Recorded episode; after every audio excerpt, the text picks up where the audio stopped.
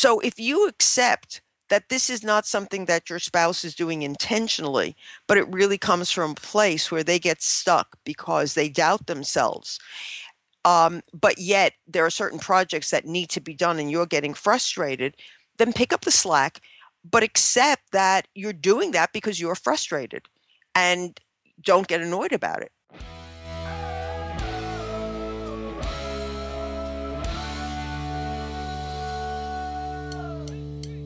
This week, Dr. Karen Sherman discusses procrastination, why we do it, what's holding us back, and then gives me a therapy session. Stay tuned.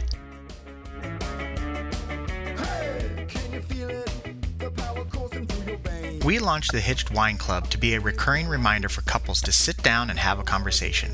Sometimes for date night, and sometimes because we're all so busy that we forget to connect with each other.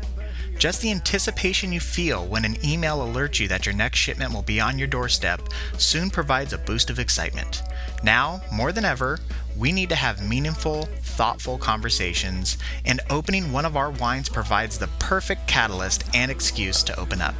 With the holiday season here, the Hitched Wine Club also makes a great gift. We have a few different levels for all price points. Go to hitchedmag.com and click the Wine Club link on our homepage to learn more. That's hitchedmag.com.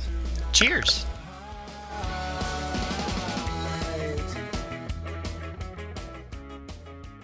Hey everybody, welcome back. This is Steve Cooper, editor in chief of HitchedMag.com. I am joined once again by the original, the lovely Dr. Karen Sherman. Hi, Karen. Hi, Steve. Karen is a practicing psychologist in relationship and lifestyle issues for 30 years. She is the author of Mindfulness and the Art of Choice. Uh, Karen is also the co author of Marriage Magic Find It, Keep It, Make It Last. Uh, and she has her own radio show called Take Five to Empower Your Relationship on the Sex Talk Radio Network out each Wednesday. Today, we are going to discuss procrastination. I don't know if I'm ready. oh, I set that one up. Put it on the tee for you. um, I guess the the the obvious opening question to this, I think, is why do we procrastinate? Well, it's really because we are afraid of not doing a good enough job. So if we procrastinate, then we don't have to, you know, sort of show our stuff. And for many people, um, we can then say that, oh, you know, like pretend that you're back in college um, and you don't get your paper in on time. And then you get not as good a grade because you were late. And then you can say, well, you know, it was because I was late, as opposed to that I didn't write a good paper. Mm. So it really serves the purpose of hiding um, this feeling that you had that you're not good enough. So procrastination is uh, an intentional putting off of something. That i mean i'm guessing you would define it differently as somebody who's busy with a lot of things on their plate and they put something off uh, repeatedly I don't know. I, I guess this is kind of a revelation for me. I've never really thought of procrastination as I don't want to do it because I'm afraid of not doing a good job. Okay. Well, first of all, I'm going to uh, take exception with something you said. It's not intentional. The person doesn't realize that that's what they're doing. Okay? okay. They don't purposely say, "Well, I'm I'm not going to do this because I don't want anybody to see that I might not be good enough." This is just something that happens, and um, you know, once somebody's willing to start exploring why they do this, then that's what comes out.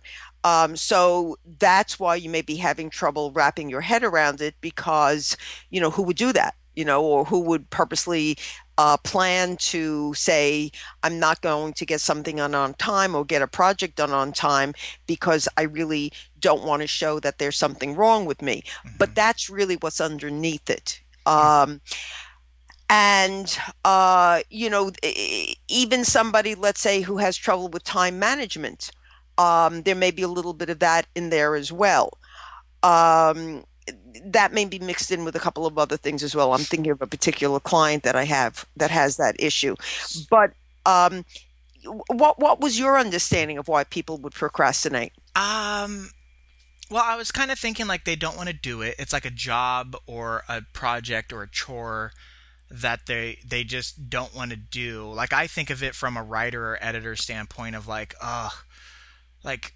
this is going to be like it's going to be hard. Uh, but like I that's what I'm saying like the re- I'm having like a revelation right now because when I dig deep into it and I start being thoughtful about it, I think wow, maybe it is because I'm just afraid that it it's hard and if it's hard because I'm afraid like I'm afraid I'm not going to do a good job at it. Right. Which right, is what makes exactly. it hard. And if it was easy, I'd probably just knock it out. Right. Um, or, or even if it's hard, let me give it a shot. And the worst that'll happen is I'll get some constructive criticism or I'll learn how to do it better, but I won't take it as um, some kind of a real negative on it's me. It's not a failure, yeah. Right, right. Yeah. So I guess I, I guess what I was thinking. I mean, not that I I I don't know. Like I feel like I'm pretty good about not procrastinating, but I guess mm-hmm. there was that piece of me that attributed a lot of procrastination to it's a crappy job or it's um, like an undesirable thing to do, so I don't want to do it, uh, as opposed to I'm afraid of failure or mm-hmm. I'm afraid of ne- negative feedback and uh-huh. so therefore I'm going to put it off. But I but what you mentioned too about time management, I also kind of feel like it's a scapegoaty thing to do to oversaturate yourself with commitments um, because therefore you have that built-in excuse of like well I was overworked or I didn't have time to do a thorough job like a good job on it um, and so I, you know you put things off you turn things in late you you skip things but mm-hmm. again it all gets back to well, you're building in these excuses, so therefore you don't have to address the real issue as to why you're putting it off. And so you're right. you're overscheduling or you're doing right. whatever. So and and people even who don't take on too many things can still have a time management problem, and and sometimes there's other factors to it as well. Um, it might be a passive aggressive way of um, reasserting yourself. Mm. But there, there's there's underlying dynamics. Okay, so can I play therapist with you for a minute? Yes, please. Okay. So when you were saying just now that you always thought that you know there was a little element in you of procrastinating on certain topics that you thought were just difficult um, and you didn't want to do them. Uh-huh. Do you notice any kind of theme or um, thread in the kinds of things that you put off? Yes, it's uh, it writing.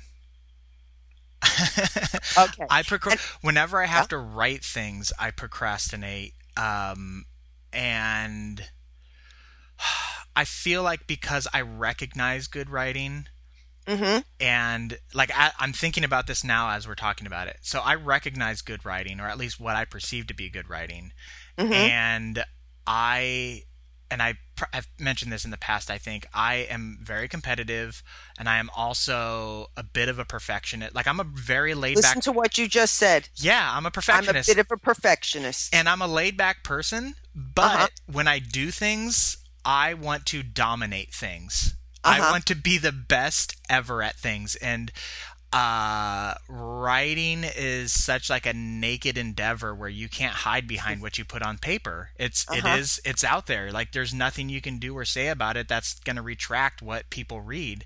Uh-huh. Uh and I think that might be part of it. It's like I'm afraid to put out something that people don't exactly. like. And I don't even know no, I, I guess that is it. Like honestly, like I'm I'm thinking that is it because it is it's it, like I said, it's I feel like I do a pretty good job writing. Like I feel like I'm a, I'm a pretty good writer. Uh-huh. Um but it's one of those things that I have to work at where a lot of things in life for me, I don't have to work that hard. Uh-huh. And we've talked about this in the past too where I feel like sometimes if something's not hard, I feel like I'm cheating. Uh-huh. But right. I've invested time in doing all these other things. Uh-huh. But whereas writing, it doesn't matter. It's kind of like golf.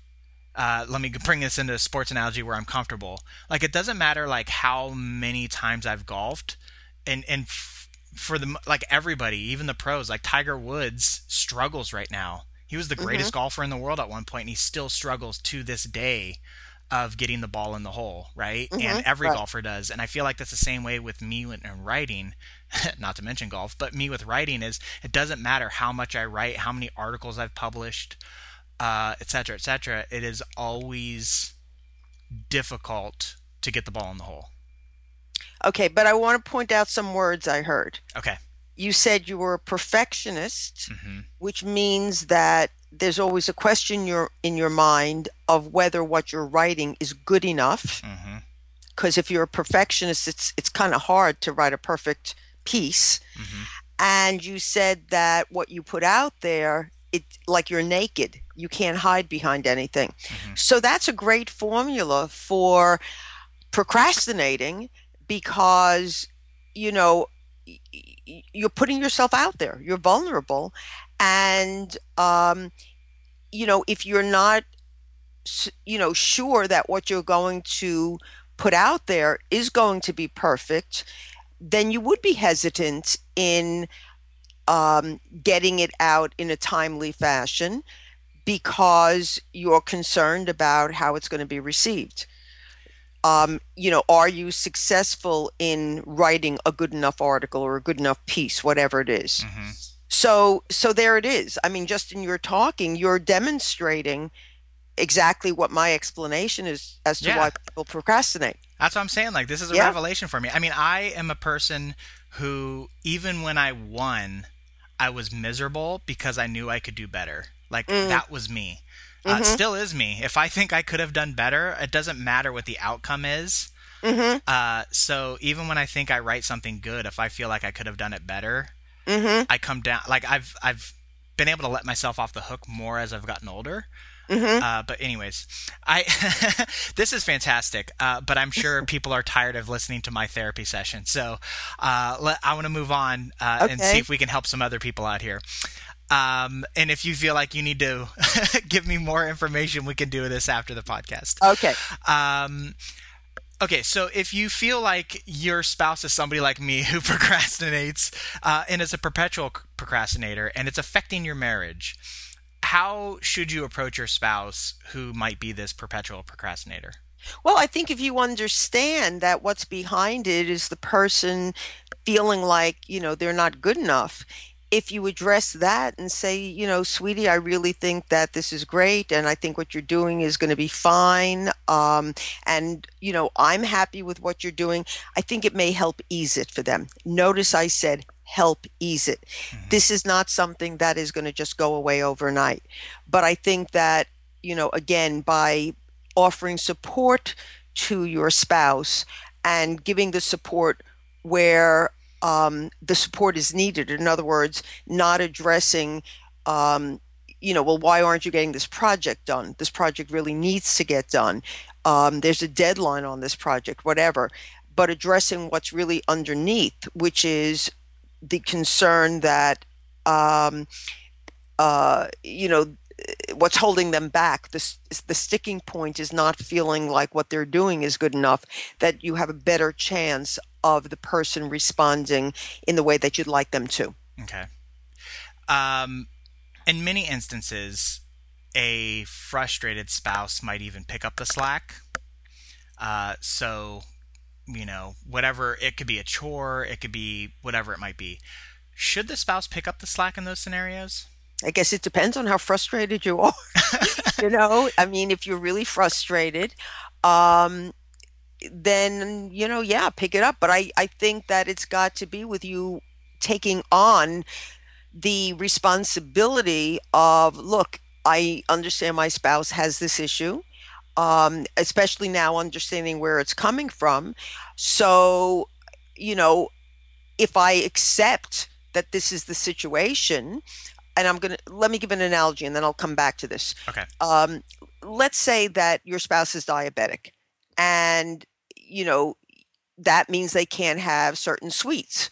So if you truly accept that, you're not going to bring home an ice cream cake or, you know, certain desserts or something. And you've mm-hmm. got to accept that.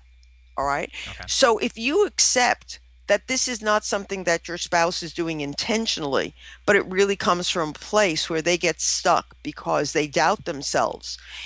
um, but yet there are certain projects that need to be done and you're getting frustrated, then pick up the slack, but accept that you're doing that because you're frustrated and don't get annoyed about it. Okay. Okay. And if you feel like, well, you know, I I'm letting the person off the hook and this is their issue and they have to work on it, then don't pick up the slack. Um, but again, what I'm trying to do is take the tension and the frustration away because um, if you really feel that's why I said it depends on how frustrated you are. Mm-hmm. This is a job or this is a project that needs to be completed. Um, understanding that your mate is not purposely um, withholding, um, but that this is in some way something that uh, where they have an issue, then go ahead and do it and, and, and just work with it. And then if you do it, you have to kind of own it then. You can't be yeah. frustrated with your spouse at that point. Exactly, exactly. Okay. Um, are there any good reasons to procrastinate? Um, I think that sometimes if you're making a decision, um, it might be helpful um, especially if you are partnered with a mate who tends to be impulsive. Mm-hmm. That's a nice blend then. Uh, you know, you can then use your um, slower decision making and procrastinating on making decisions to balance each other off, not run into, um, okay, I'm going to do this right away. Mm-hmm. Or, yes, let's make this decision and spend this thousand dollars right away or whatever. So, in that case, I think that probably it could be advantageous. Okay. So, uh, it, it it's one of these things where your indecision, your procrastination becomes a balancing piece yes. in a in a relationship where the other person's super impulsive. Yes. Okay. That makes sense. Um, and then what tips do you have that we haven't discussed already uh, to stop or at least chip away at someone's uh, either yourself or your spouse's procrastination habits? Well, first of all, you don't have the right to change somebody else. You can point it out, mm-hmm. um, and change can never take place unless you're aware of it. So I think that would I, am I'm, I'm sorry to interrupt. We've we talk about this a lot about you're not um, you're not going to change somebody else. You're not allowed to change somebody else. But if what somebody else is doing affects you, mm-hmm. um, do you have at that point a right to not necessarily demand change, but ask or request that they make some changes because it's not them that it's affecting in a silo. It's it's you as well. Sure, I think that you can say, you know, when you know, um, I asked you to, um, let's say the person is responsible. You've decided that the person is responsible for doing the taxes, mm-hmm. and you know, you say, um, you know, I've asked you to do the taxes in a timely fashion and, you know, you don't do it. And then what ends up happening is that we end up having to go on extension and that costs, costs us more money or whatever. Um, and, and that becomes very difficult. And unfortunately, you know, your um, procrastinating over this now has an effect on me. Mm-hmm. And I'm really uncomfortable with that. And we have to look at some other options going forward for how we're going to handle this. Um, you know, whether it be that we give it over to somebody else to do it or whether I do it or whatever, but we have to look at, you know, some other options. I don't want to blame you. I don't want to, you know, I'm not even saying that you have to be different, but we have to look at some other options on how we're going to handle this. Um, but the per, you know, again, the person, um, so, so I think the, this, the answer to your question is that you may not be able to change the other person. You don't have a right to change the other mm-hmm. person, but you can make a statement that this is now affecting me. It's not okay. And we have to come up with something that is a solution that will work that will not get us into whatever dilemma it's getting us into um, and will make me comfortable but not force you to change mm-hmm.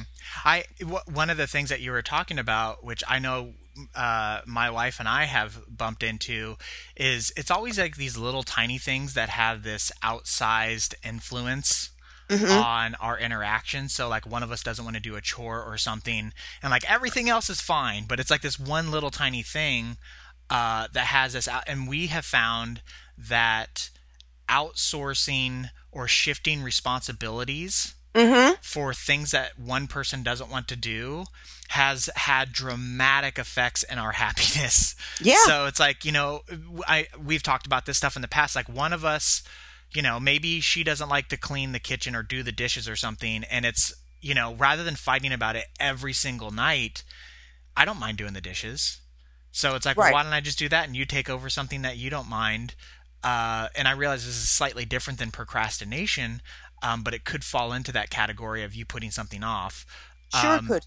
Um, but we have found that just being able to outsource certain things um, has, like I said, it has just dramatically shifted um, those sticking points in our relationships where these little tiny little mole uh, molehills don't become these outsized obstacles for us any longer because right. right. we've just like well you don't like to do it i don't like to do it let's find somebody else to do it. Or it, you don't like to do it and i don't mind it so I'll, I'll take on that responsibility. And you know we and that's part of like good communication and opening yes. up about how we feel about these things and being in tuned as to why we don't want to do certain things. And you know we don't even have to rationalize it half the time because there's no need to.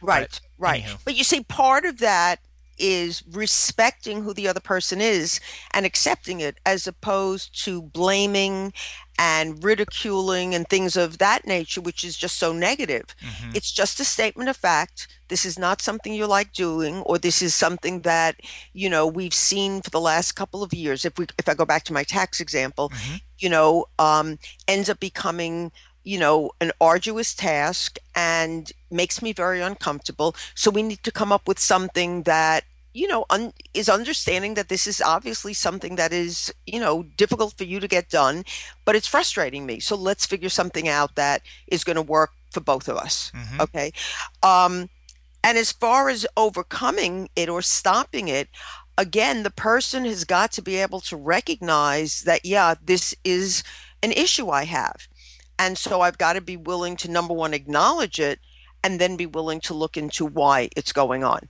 So, however, okay. However, don't expect that they're going to run into doing it. Yeah. Okay? Because if you're a procrastinator, getting around to um, addressing it is going to be done with procrastination as well.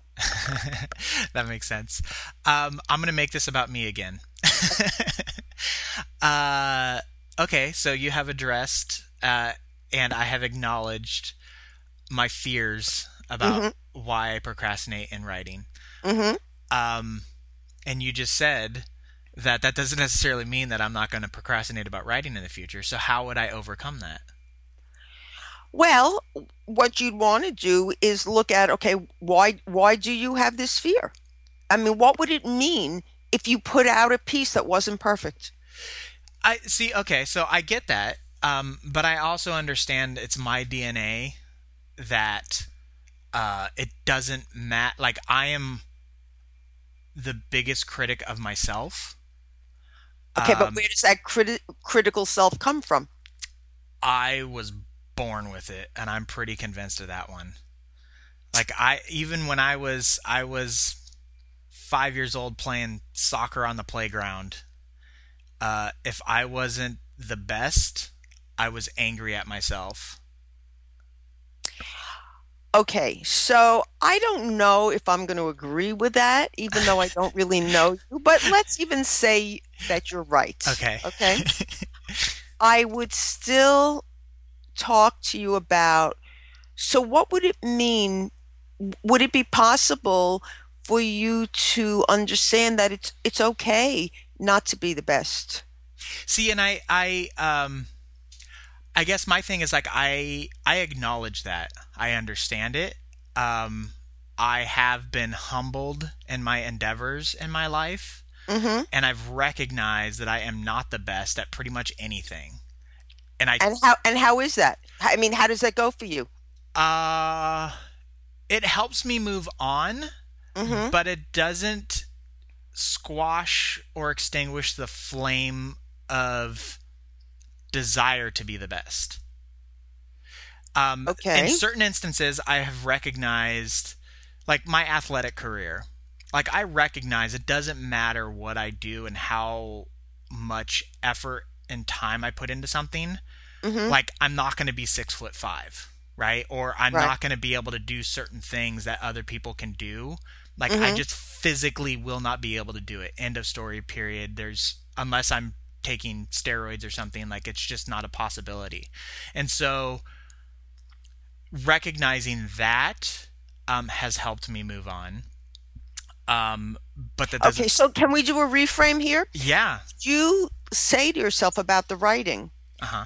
So isn't this great that I have this wonderful motivator that I want to be the best because that really pushes me to to really put out a quality product. But I also know that you know, I'm not going to be the best and that's okay. Mm-hmm. So therefore um I don't have to procrastinate or not go ahead and do my writing because what I do is good enough. I know that because I've got that piece that motivates me to do this really great job, what I put out will be good enough.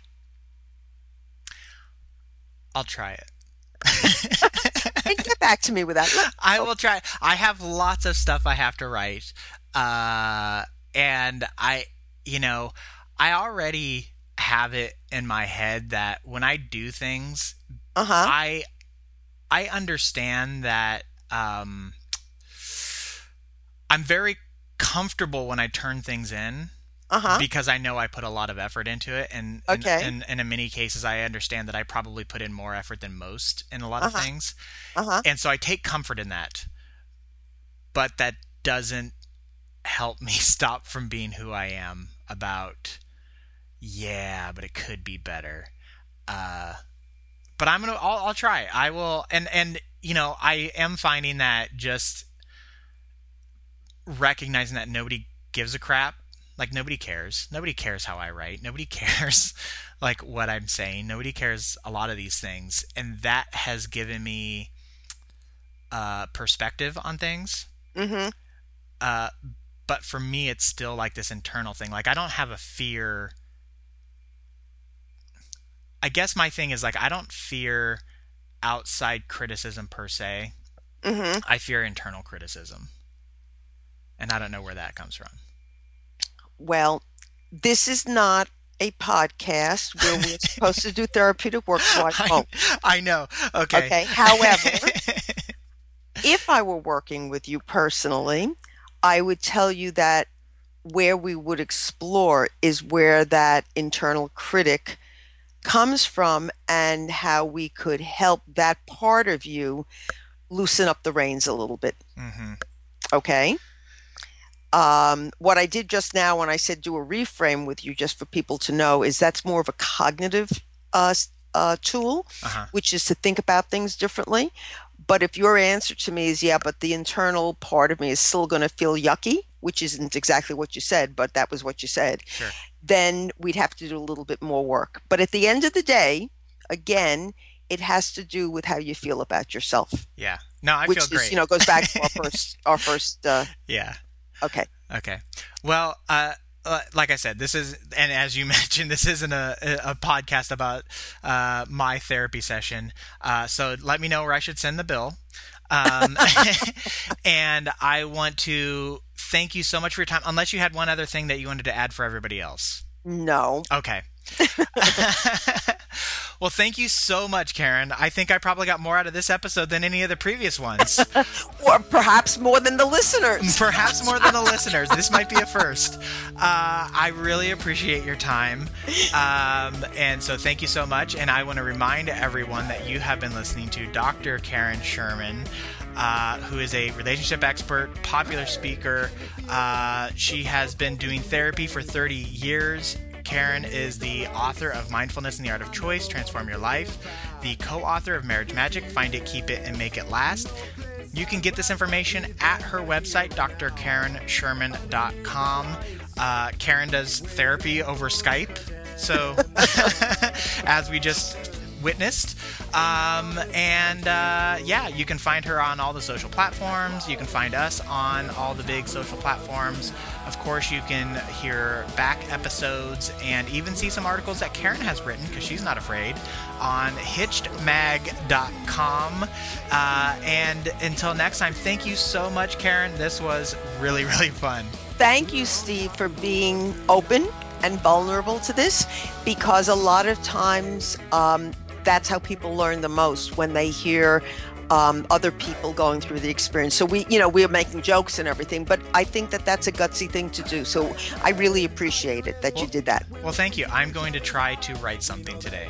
Okay. Based on this episode. Okay. Thank you so much, Karen. Take care, Steve. Bye.